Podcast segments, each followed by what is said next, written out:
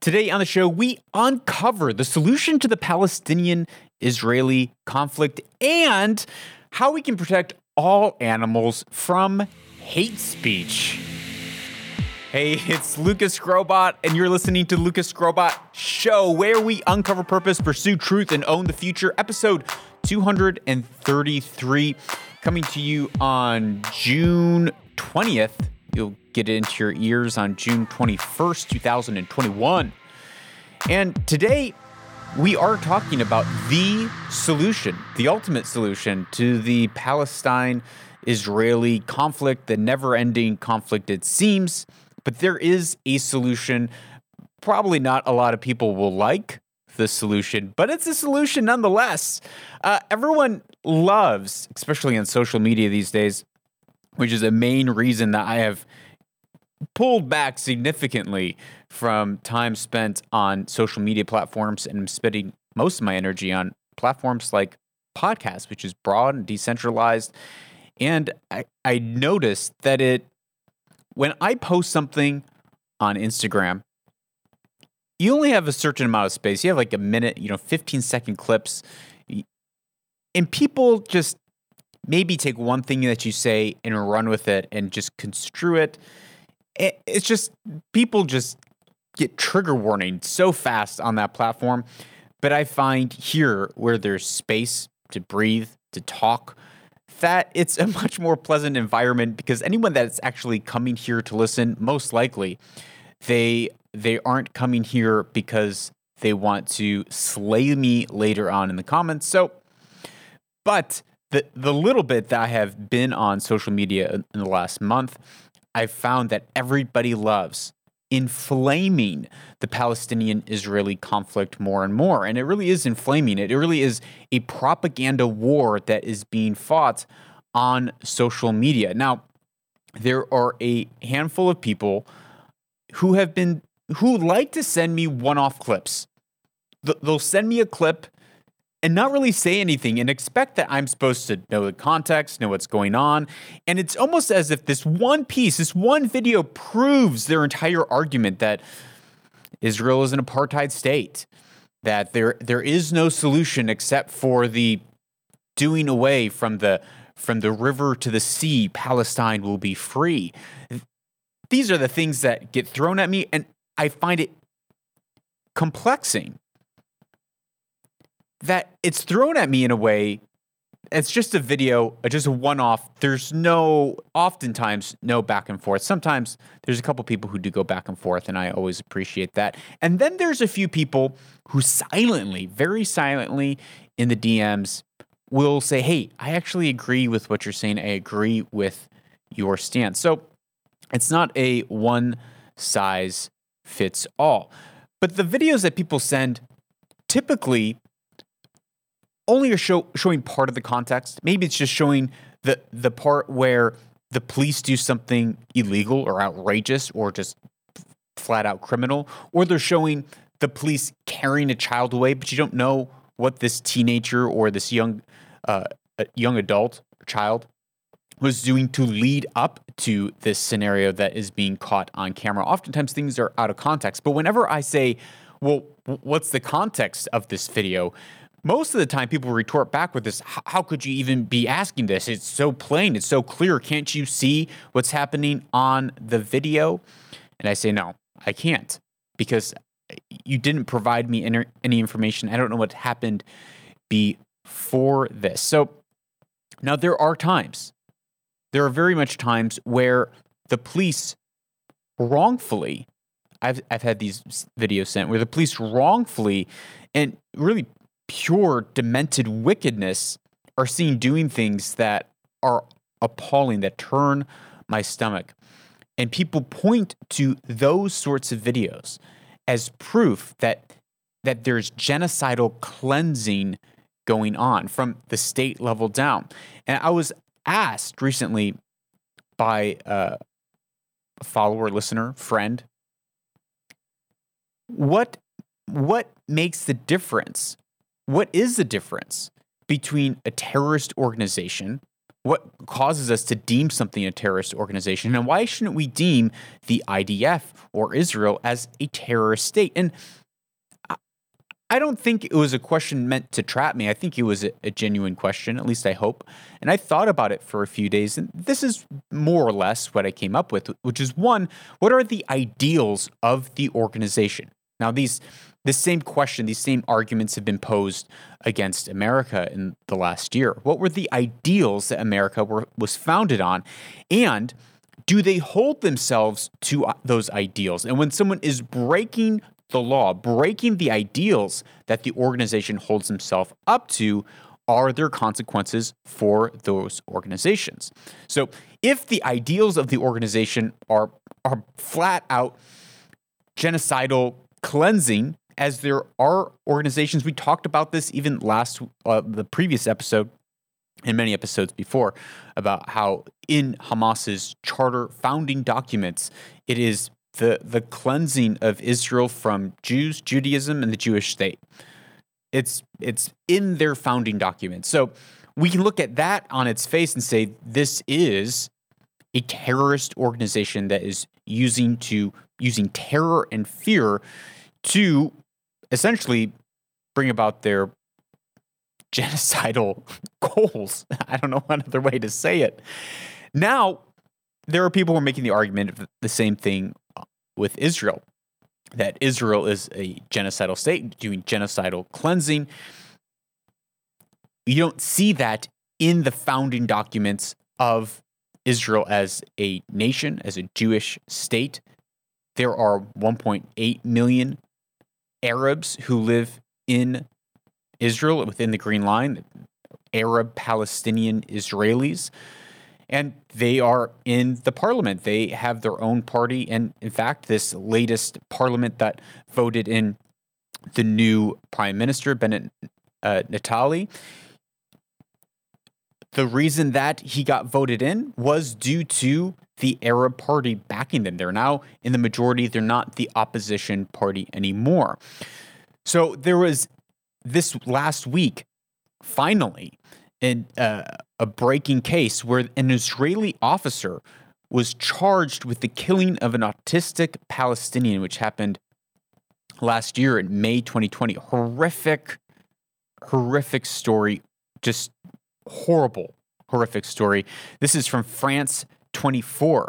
Israel on Thursday charged a police officer with reckless homicide for allegedly shooting dead an unarmed Palestinian with autism in Jerusalem's Old City last year, the Justice Ministry said. Of course, it's allegedly because he's not been proven guilty of this crime. So I didn't throw the allegedly in.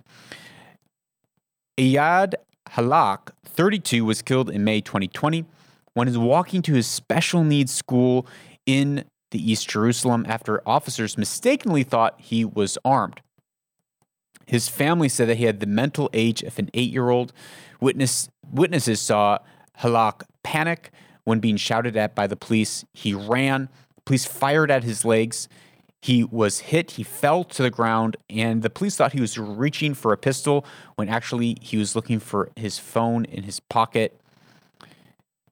This is what the indictment reads. Although Iyad was on the ground and wounded as a result from the first shot and held nothing in his hand and did nothing to justify it, the suspect, the officer, shot towards the upper part of his body. The Justice Ministry last year said the officer had not followed police rules for opening fire and that Halak posed no danger to police or civilians at the scene. The officer has not been named and faces 12 years in prison if found guilty. This is the difference. There's a police officer that did something bad, whether by accident or out of pure cruelty of his or her heart. We can see if an organization is promoting terror by the fact of not prosecuting if this organization or an organization decided to not prosecute the crimes of the police officers or military officers who are blatantly or mistakenly breaking the law and putting civilians in danger. This stands in stark contrast to the Palestinian Authority, where they have what has been deemed a quote-unquote pay-to-slay policy, or the Palestinian Authority Martyr Fund. If someone dies in committing a suicide bombing or is arrested in the resistance of Israel through violence, breaking a crime, the Palestinian state will pay their family while this member of society is in jail or because of their death. This is what Wikipedia reads. Stipends are paid to families of both prisoners and Palestinians killed in the context ranging from political demonstrations that turn violent, where protesters are killed by non-lethal riot control methods, such as being hit by a tear gas canister, to individuals imprisoned for common crimes. The fund also pays $106 a month to canteen money to all the prisoners, all imprisoned Palestinians, including those imprisoned for non-political crimes such as car theft and drug dealing, for prisoners to spend their money in prison. Families of individuals killed by Israeli security forces are paid a stipend about $800 to $1,000 per month per individual killed. Families of convicted Palestinians serving time in Israel prisons, receive $3,000 or higher per month. So the argument for these is that, well, if someone's going to prison, if a father is going to prison, we don't want to perpetuate this cycle of poverty and crime and violence. And so we're going to give finances to the families so that the family is taken care of. And yet it's actually creating an incentive for people to even get arrested and go to jail, because that means their family will be provided for financially. On its face, I think even the argument that, well, we want to break the crime cycle, which comes from poverty, and therefore if someone's a criminal, we're going to pay their family money for them being a criminal, it's some way quite demeaning if you think about it. What they're saying is, and this is a widespread belief, that crime comes from poverty, that because there is poverty, because people don't have enough, then they are forced to commit crime. And therefore, the assumption is being made that people with less money, or poor people, or people below the poverty line have more criminality than those above the poverty line, when essentially you're saying that if you're poor, you're more likely to commit a crime, which I think on its face is kind of offensive. In fact, I don't have statistics in front of me, but it's probably not true. We all know that rich people commit really big crimes. Rich people commit crimes all the time. They may have money and a lawyer to get away with it more. I don't know. I'm not looking at the statistics, but on its face, I think it's somewhat demeaning to say that poor people commit crimes because they're poor, when in fact there are millions, probably billions of people below the poverty line that are not criminals. They're not dealing drugs. They're not committing acts of violence. So this is the difference between what the Palestinian Authority or Hamas does, where when there's violence, they encourage and they celebrate violence, versus what the Israeli government is doing, where if a police officer breaks the law and commits a crime, they are being prosecuted. So this week I was sent a little propo video by a friend from the Israeli Flag Day, which is, if you think about any other flag day in the world, whether it's Russia or China or America, you know the type of people that come out. They're ultra patriotic. They're excited to celebrate their country. They're probably a little bit riled up. And I watched Reuters had a 2.5 hour live stream from Flag Day in Israel, which is celebrating the victory of the Six-Day War, where Israel took East Jerusalem. most of what's on the live stream is awkward looking teenagers dancing in the middle of the streets, just, you know, awkwardly dancing in their young teen selves, and people merrily going down the street. Nothing really too extraordinary. But someone sent me this clip. It was clearly just perfectly cut of incitement moments where people are honestly shouting ugly things. I would play the clip for you, but it's all in Hebrew and just yelling, bad audio behind it and subtitles. But they're saying things like, I don't even want to repeat them on the air, but essentially saying that they wish that all Arabs were dead, saying that we're gonna cleanse all of Israel of Arabs, just horrible genocidal things from a few people in this film. The argument then comes, which I was saying, this is ugly. Any sort of language like this, where they're being racist, overtly calling for violence, overtly calling people just demeaning words, racist words, ugly, hateful, just totally horrible. And I said that. The logical conclusion from the other person's end was, and therefore there can never be peace. And I said, well, look, this rhetoric is happening on both sides.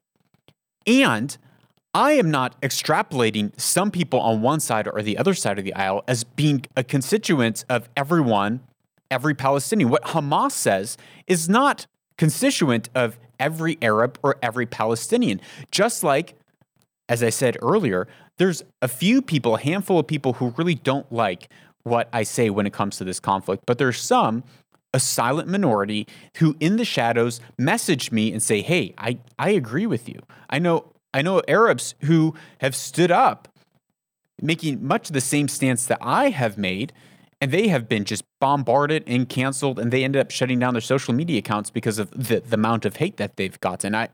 We just saw that the foreign minister of UAE make statements essentially in full alignment with what I have been saying, which is I'm against Hamas, but I'm also against just blatant resettlement or annexing the West Bank, which most people are against that. So there are some. It's not a full blanket statement to say that all Arabs or all Palestinians are quoting and want from the river to the sea, Palestine would be free, which is a full-blown genocidal call, dog whistle. Likewise, the fact that there are some Israelis who, or Jewish Israelis who are racist and saying equally as wicked and horrible statements does not mean that that is a constituent of all Israelis or of the entire government. So we can't conflate these two things. First off, on its face, we can't conflate these two things. Second, it happens on both sides. Likewise, it happens, there are extremist groups in all places. It happens. The second point that he made was, and therefore, we should abolish both governments because both are just as evil and both are just as wicked, which is why I brought up this earlier point of Israel prosecuting their police, saying that there's actually a different level of standards between Hamas and the IDF and the Israeli government. Moving on. Essentially, I said, well, look, the issue is not the government. I mean, we abolish the government, and then what happens? Who do we put in power? We put another group of people in power with the same prejudices and resentment and bitterness and anger in their heart, and we're going to get the same problems. Because the problem is not necessarily a governmental issue. The problem is a cultural issue. The problem is a heart issue, which is why I have been saying for well over a month now that the answer to this conflict and the answer to conflict in your life is radical reconciliation, which requires one, repentance, finding places where you say, you know what, I was wrong here. I am also guilty in this situation, and forgiveness, saying, I forgive you of the wrongs that you have done against me. To which he said, yeah, well, it's easy for us to say, I agree with you. He says, I agree with you, but it's easy for us to say, and you know what? He's right. It is easy for us to say, who's not in the midst of that pain and that conflict and that root of bitterness that grabs onto our heart. But it wasn't my idea. I wasn't the first person to say this, nor will I be the last. And there are many people who have had similar experiences where they've been blown up, nearly died, or died and came back to life, where they ended up forgiving their enemies, been imprisoned and forgiving their enemies. There have been countless stories going all the way back to Jesus Christ. He's the one that preached this first, which was, hey, an eye for an eye and a tooth for tooth, and everyone's going to be blind. Instead of an eye for an eye, forgive your enemies. Bless those who hate you and who curse you. Forgive those who persecute you. Pray for those who are against you, that they might be blessed. Do not return evil for evil, but return evil for good. It's really easy to say and really hard to do. But we saw this done even on a corporate scale with Gandhi. He said, an eye for an eye, a tooth for tooth, the whole world be blind. Muhammad Ali, I believe, quoted Gandhi during the civil rights movement, which was a movement saying we're not going to retaliate with violence, but instead we are going to retaliate with goodness and peace. And it was effective. Martin Luther King, Dr. Martin Luther King Jr., saying it is the content of our character, not the color of our skin. But we've lost that today. We've lost that, and we've moved to, no, it is the color of your skin. So is forgiveness and repentance, is it easy? Absolutely not. If I had lost my family or lost a sibling or a parent to a conflict like this, or lost my home, would it be easy? No, I don't think it is. I know the instances in my life that I've had people wrong me, or I've wronged people. Both have happened. Go figure. It's hard. It's hard to try to repair those relationships. And sometimes there are times that the other party isn't interested in repairing those relationships. But holding on to bitterness and unforgiveness, that's worse. If you think, okay, this is hard, but what's the alternative? The alternative of living with unforgiveness and bitterness growing in your heart like an acid until it consumes your life, you live a miserable, wretched life full of hate, and then you die?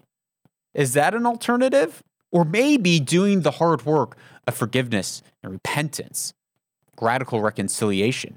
Maybe it's actually worth it, because when we hold other people captive with unforgiveness and bitterness, it is us that are held captive. It's those people who are living in our head rent-free.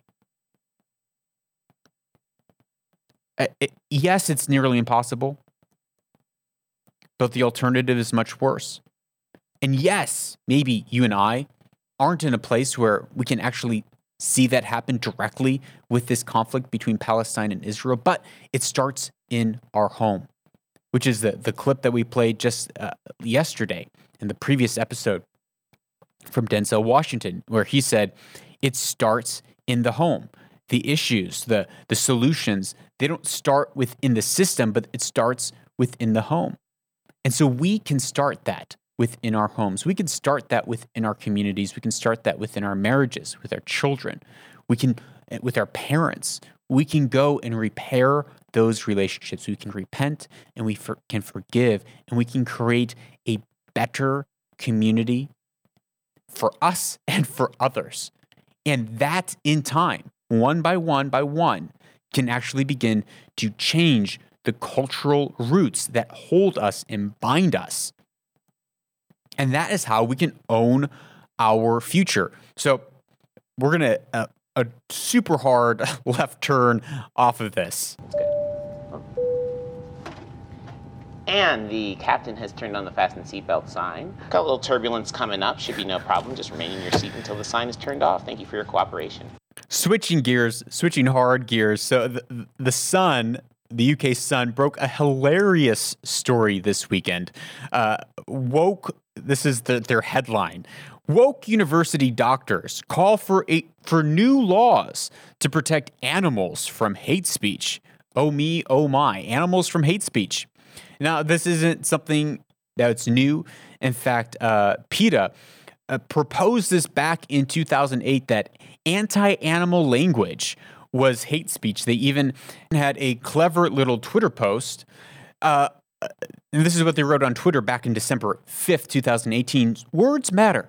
And as our understanding of social justice evolves, our language evolves along with it. Here's how to remove speciesism from your daily conversations. Speciesism is hate language against animals. The image says, stop using anti-animal language. Instead of saying, kill two birds with one stone, say, feed two birds with one sconce. Instead of saying, be the guinea pig, say, be the test tube. Instead of saying, beat a dead horse, instead you should say, feed a horse, a fed horse. Instead of saying, bring home the bacon, say, bring home the bagels. Take the bull by the horns should be replaced with, take the flower by the thorns. Wow, PETA, that was moving all the way back in 2018. So what we're about to cover right now with hate speech being animals experiencing hate speech, it's not new. This is I went and I read the actual proposal that they put forward in trying to say that laws against hate speech protect members of certain human groups. However, they do not offer protection to non-human animals.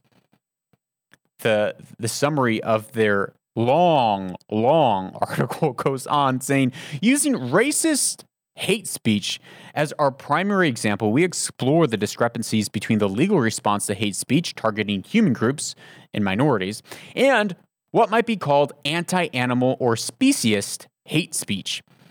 We thus conclude that absent a compelling alternative argument, there is no in-principle reason to support the censure of racist hate speech, but not the censure of speciesist hate speech. Comparing racist hate speech to speciesist hate speech is what they're doing in this article. Now, go figure, those who are large proponents of censoring speech, especially when it comes to racism and the critical race movement and your silence is violence, speech is violence, that whole community is not happy about this either. They're quite offended and affronted that there would be a comparison between the ways that we talk about humans and the ways that we talk about animals. In fact, a lot of people feel that it's demeaning. It's demeaning to equate the two, and it's almost even racist to equate the two. And I actually agree. to try to elevate animals up to a level of equal members in human society in some ways is actually degrading actual minorities who are experiencing prejudices, who are experiencing hate, who are experiencing real hate speech. Because I'm not saying that hate speech doesn't exist. I definitely think that hate speech exists. In fact, probably a lot of my speech that I've already spoken in this episode would be considered hate speech by some people, or at least offensive by many people. And I know that as a fact, as a lot of people have told me so, that they're so offended that they can't even be my friend. They can't associate with me because of how offensive my language is. So in this article, they do admit. We're not going to go through the whole thing. It's a lengthy, long article with lots of intricate arguments. But there's the one point about elevating animals to become equal members of society. They say that currently no community truly regards its animal residents as members of society, and none recognize them as equal. They continue. While they may not be regarded as members of an equal societal standing, Should they be? One influential argument claiming that they should had been provided by Sue Donaldson and Will Kalemick. They go on to argue that domesticated animals should be regarded as equal members of our community. Unlike wild animals, many who live apart from us in their own communities, domesticated animals have been deliberately brought into our communities to live, work, play, rest, and die alongside us. Animals are a central feature to our multi-species community, providing care, security, companionship, food, and more to ensure the flourishing of the societies in which they reside. Yeah, this is true. Yeah, I agree. Yeah, animals are a great part of our society, and they do indeed provide care, security, companionship, food, and even food to society. They go on. Furthermore, these domesticated animals have been bred over the centuries to possess certain characteristics that are beneficial for humans. This means these animals are usually dependent upon humans for their own well-being. And therefore, you know, I can agree with most of this, but then here's the and therefore. Domesticated animals are entitled to more than simply being recognized as sentient beings with a moral status, that we have a negative duty to not impinge upon. Domesticated animals should be recognized as the members of society that they are, with relevant status and rights that entail. Their argument here is saying, it's not enough that there are laws to protect people from abusing animals. I totally agree. We should have laws that keep people from committing wicked, violent acts in animal abuse. And alhamdulillah, praise God, there are such laws. Many, I don't know about all nations. I can't speak to that. But I know in the nations that I live in and have lived in, there are laws that protect animals against animal abuse, and people are charged with animal abuse. There's laws that protect animals that are endangered, from hunting animals that are endangered. Even animals that are not endangered, you can't just go out and hunt deer or elk, for instance. You have to get a license. You have to get a tag from the state so that they can properly control these populations. And if they're not controlled, well then, you know, deer are going to become a problem. So I can see the fact that, okay, we should respect animals, we should care for them, but making them an equal member of society, I don't know. The argument that they make is, okay, well, just because they're equal members doesn't mean that they're going to have equal rights as a human, just as an infant doesn't have equal rights that an adult might have. An infant isn't allowed to vote. An 8-year-old isn't allowed to vote or drive or drink. They don't have equal rights that an adult has, but they're an equal member of society. Well, they're saying we need to bring animals up to being an equal member of society, even if they don't have equal rights as humans. But still, it's making this weird equality thing. The whole thing is weird. What they're trying to do is say, obviously, that we should not have hate speech against animals. And if we have laws of hate speech against minorities and racial groups, then animals should be included within those groups. So this is how they end the whole argument, which in some ways seems a little self-defeating. When it comes to the whole hate speech argument, they say, finally, we acknowledge that even if the harmfulness of hate speech or racist or speciesist speech provides a prima facie, which is a Latin expression of being on first encounter or first sight, provides the first sight reason to support criminalization of said speech, it is plausible that all things considered, criminalization is not justified. So they go through this long argument to end the argument saying, we are not necessarily arguing that we criminalize hate speech. We're not arguing whether hate speech should be criminalized or not. We are just saying that if it is criminalized, that animal hate speech should be included in with regular old racist hate speech. They go on. Perhaps, for example, the harms of criminalization would be significant enough to counterbalance the harms of criminalization it seeks to avert. And this is a great point. Is criminalizing certain speech, does that actually do more harm than the speech itself? Or, they continue, perhaps the harms of hate speech could be counterbalanced without the need for a drastic step of criminalization, such as through counter speech. With these caveats in mind, we conclude that we have found no good reason to endorse the discrepancy. Either there is good reason to criminalize both racist and speciesist hate speech, or neither should be criminalized. Which brings us to our more important point, not necessarily should animals have equal members of society and experience privileges against hate speech, which I don't know how that would even work. They do in their article break down how, well, are animals even aware of the hate speech that's against them? And then they go on to make arguments about animals that are hunted, like deer, and because animals are hunted and they're endangered, they act differently, and so they're not equal members of our society because they are discriminated against, and therefore they feel that.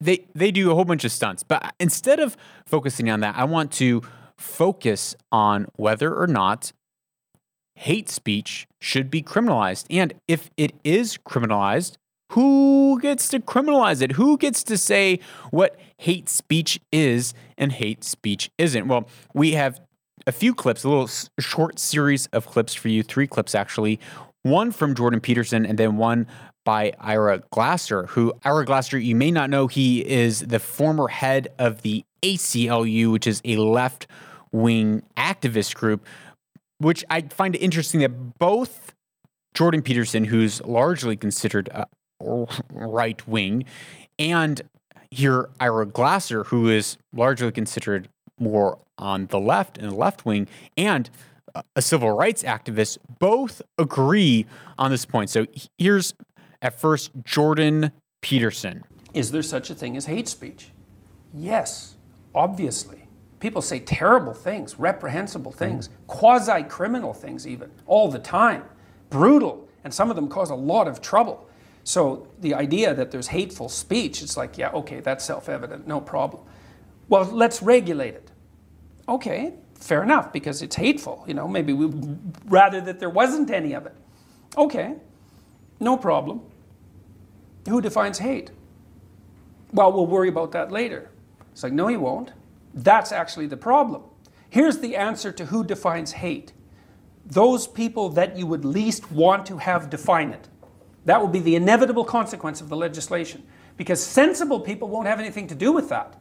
Like, people who are power mad will gravitate to that domain to make an ethical case to exercise their controlling power over the language of other people. The first point that Jordan makes here is, okay, yes, there is such a thing as hate speech. Undeniable. No one's making that argument. There, of course, speech can be hateful. But then we're saying, if we are going to legislate that, if we're going to criminalize that, well, who gets to decide what is hate speech or what isn't hate speech? And then he goes on to make a point that we've talked about here before. The people who want to control other people are power hungry, who are reaching and grabbing for power. So the people that would want to create the laws of what actually defines hate speech and what doesn't define hate speech, those are the exact sorts of people we wouldn't want defining hate speech. So why would anyone say, yeah, I think it's a good idea that we should criminalize certain kinds of speech? Because maybe today, the people who are making the rules and regulations of what is considered hateful, it might not infringe on you, but what happens in 4 or 5 years from now when someone else is put in place and gets to make those rules? how your freedom is going to be impinged upon. Here is Ira Glasser, who in this clip, he's talking about the founding of America and the First Amendment, which is the protection of the freedom of speech that Americans enjoy. And he breaks down the story because many people think that the founding fathers just totally loved all complete free speech with, you know, no bounds, no nothing. But that wasn't quite the case.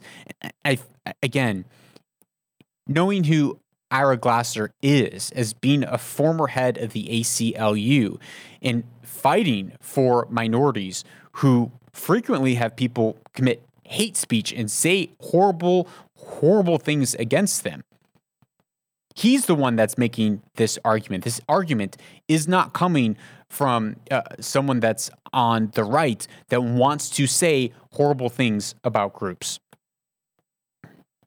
When the First Amendment was first invented, we all learned in school that people like James Madison and Tom Jefferson and the rest of them were all these super advocates of free speech and First Amendment. But they weren't. A lot of them believed that the First Amendment did not protect full speech, because the same way that people now about hate speech is, well, what is the virtue of false speech? So here he's saying false speech or fake news or misinformation. Right now, that's what we're seeing. If someone is posting false speech or misinformation on the internet, that is getting censored. That is getting taken down.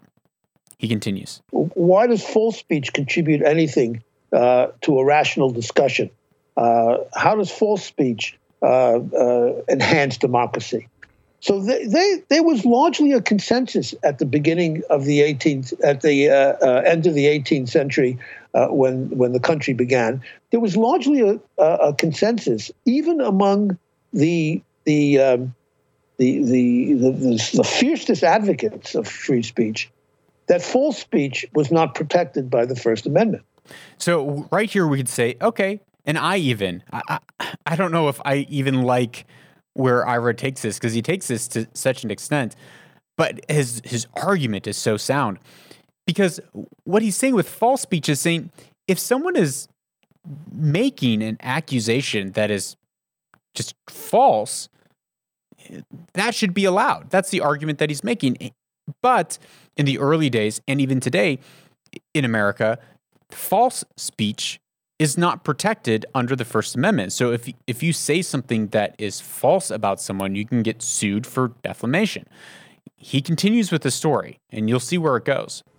Then, under John Adams' presidency, the second president of the United States, they passed something called the Alien and Sedition Acts. And this was a federal statute that Congress passed, and it made it a crime to say false things, critically false things about the president.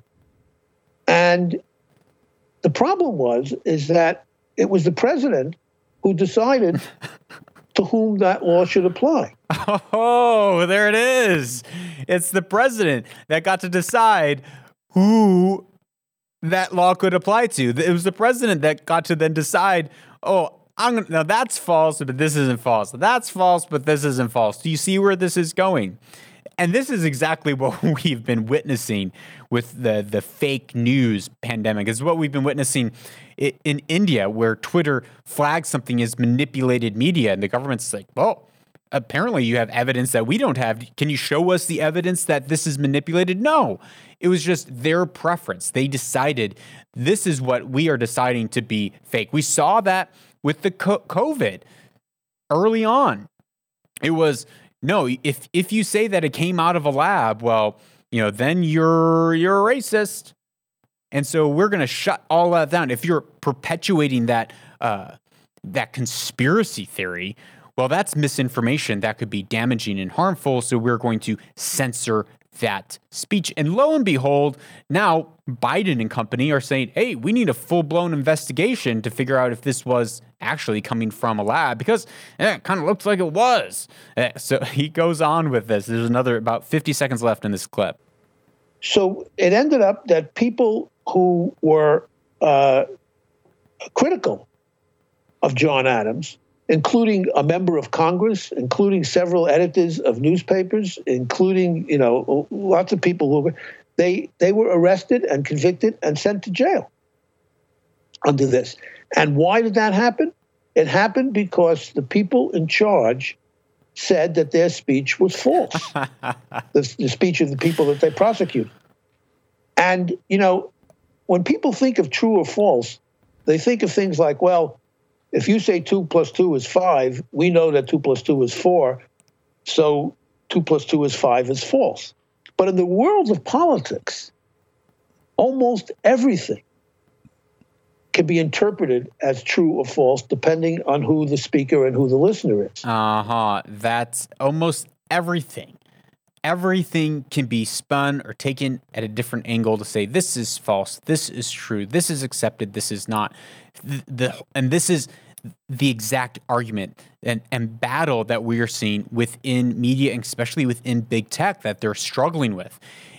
In that they are now acting as publishers, really, and really putting at risk their 230 and Section 70 legislation, which allows them to act as bulletin boards and not be responsible. But now they're beginning to edit and put algorithms and mark certain media as credentialed and other media as not, which is a form of editorial decision-making, which then puts them in a place where they have to decide, okay, well, what is false? What is fake news? And what sort of responsibilities do we have to legislate that? And as that happens, then we begin to see the censoring that we have already begun to see in big tech and big media. So then where is the line drawn? Well, Ira Glasser continues with this short little 9-second clip of where he thinks that the line should be drawn. I do think you got to duke it out with words. And the line between what's permissible and what's not permissible needs to be between speech and conduct. It's the difference between speech and conduct, which that gives a lot of room for a lot of bad speech. But it is the difference between speech and conduct. What conduct is violence. Speech is not violence. Conduct is violence. Now, there are rules and laws where if your speech is inciting violence and then violence happens, then that is something that is punishable as a crime. You get in trouble for that. So, and that is the incitement of violence, the incitement of conduct against certain people. And I don't know if Ira here is saying that should be permissible or should not be permissible, but I do think, to bring it to a simpler point, it is conduct is violence, not speech is violence. And we need to have the freedom of speech and the freedom to wrestle with ideas, with one another, to hear opposing views so that we can come to the truth, so we can come to an agreement, so we can come to a place where we understand where do we disagree and where do we agree. And when we begin to censor and silence our opposition, it really is a slippery slope and a dangerous place to be. Well, if you're getting value out of this show, I ask that you would support the show and the value that you have gotten out of it. And you can do so by visiting the website at Lucas Grobot. That's LucasSK Robot.com. And you can click the appropriate support button where you can give hard, cold fiat currency there, or you can stream Bitcoin while you're listening by listening on one of your Podcasting 2.0 certified apps, which could be apps like PodFriend, Breeze, Sphinx, or PodStation, where you load up your Sphinx, you load up your Bitcoin wallet there, and as you listen, you get to stream micropayments of little satoshis to your favorite podcast, or I don't know if this is your favorite podcast, but to us, as you listen to the show.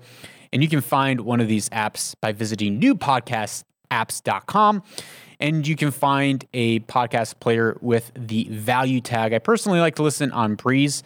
I like them the best so far out of the apps that I tried. And when I listen to something, knowing that I'm streaming a couple cents every minute that I'm listening, I pay more attention, I get more out of it, I feel more connected to the show, and I feel good because I know I'm not just freeloading off of a podcast, but I'm giving back, which enables those creators to go out and create better content and produce better content for me, the listener, next time. If you want to get more value out of the show, you can talk about this show with a colleague, coworker, or friend. And as you talk about it and build common language and common understanding, hopefully your relationships will get stronger, especially if you're talking about it with people who already kind of share the same worldview as you. And you'll begin to define together. Together, you'll begin to define culture and reality. And that is what leaders do. Leaders define reality. And you are a leader in your community to some degree, whether you know it or not. There are people who are looking at you and how you live your life and emulating what you do. So don't go away.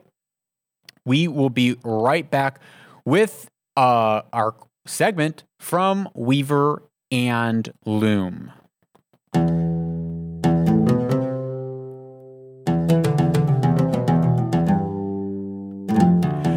Welcome back to Weaver Loom, a part of the show where we take ancient wisdom and we weave it in with our everyday lives so that we can own our future and weave our destiny. Because if our loom is crooked, the tapestry of our life will be crooked, and we need to have a framework, a solid and secure framework by which we can navigate our world and our life through. So today's quote is actually a doubleheader. We actually have two quotes that go hand in hand that tie all the way back to the beginning section of this episode about forgiveness, reconciliation, repentance, and stirring up strife, stirring up hate, and the continual inciting of anger and hatred and propaganda. The first one is this. Comes from Proverbs 10, verse 12. I love Proverbs. It is, man, Proverbs and wisdom, it just always rejuvenates my heart and my mind to walk rightly. This quote says, "Hatred stirs up strife, but love covers all offenses." Hatred stirs up strife, but love covers all offenses. What we're seeing, as we said, on both sides of this conflict when it comes to Israel and Palestine, is hatred that is stirring up strife, rhetoric that is stirring up strife, the continual pushing of propaganda pieces on both sides that's stirring up hate and strife and anger and strife and anxiety and fear and anger and rage. It is, I cannot even tell you how many clips people send me to stir up strife. But it says that love covers all offenses, and that is what we're advocating for. That is what reconciliation is. It is saying love. It is saying we have a multitude of offenses between each other, but if we repent and if we forgive, then we move into love and we will begin to cover over offenses as we work together towards a solution. Now, of course, it's kind of hard if only one side wants to move in that direction, but we can start. If we're let's bring it away from that Palestinian conflict and move it back towards our life. If we have an enemy in our life that does not want reconciliation, does not want to reconcile with us, if we take this quote and we apply it where love covers all offenses, and we choose to love our enemy Now when we're in a conversation with a friend and we have an ability to gossip and to talk bad and to slander and to bring up all those times that they've offended us so that we can get our brother, our friend offended with us, and we can pick up someone else's offense, that is going to continue to stir up strife. But instead, if we say, you know what, I'm going to love my enemy, the enemy that hates me, the enemy that is slandering me, the enemy that is out to get me, I'm going to cover their offense right now. What would that begin to do to your relationships? How would that begin to change people of the way they view you? All of a sudden, like, wow, something's going on. Something's going on. They're acting differently. They're not defending themselves. They're not saying, oh yeah, well, did you hear what he did, what she did, what she said, what he said? That is strange. Wow, something's really changed. That brings us to the second quote. Whoever covers an offense seeks love, but he who repeats a matter separates close friends. Whoever covers an offense seeks love, but he who repeats a matter separates close friends. If you are repeating matters of offense from someone against you, it is not in love, my friend. It is in hate, it is in anger, it is in bitterness, and that will become an acid that will destroy your very life. But if we begin to cover offenses by not repeating matters, by not telling and gossiping about how we were hurt by someone and how they ruined our lives and how horrible they are, but we cover over those offenses with love, we will win. When we return evil with good, we will come out on the other side as victors. We may not win them over. We may not win that battle, but we will become free from bitterness and unforgiveness. We will become free from the cage that unforgiveness keeps us in. And that, my friends, that is how we own the future. That is how we own our future. That is how we create a culture in our personal lives, and then our families and our friends. That is how we stand people up one by one, by encouraging them to do the same through modeling it, through living that way. And that is how we define reality. So this week, as you go out this week, uncover your purpose. Your purpose of someone who defines reality as a leader in your community. And you do that by covering over offenses so that you can seek out what is true, because it's the truth that sets you free, and it's the truth that enables you to own your future.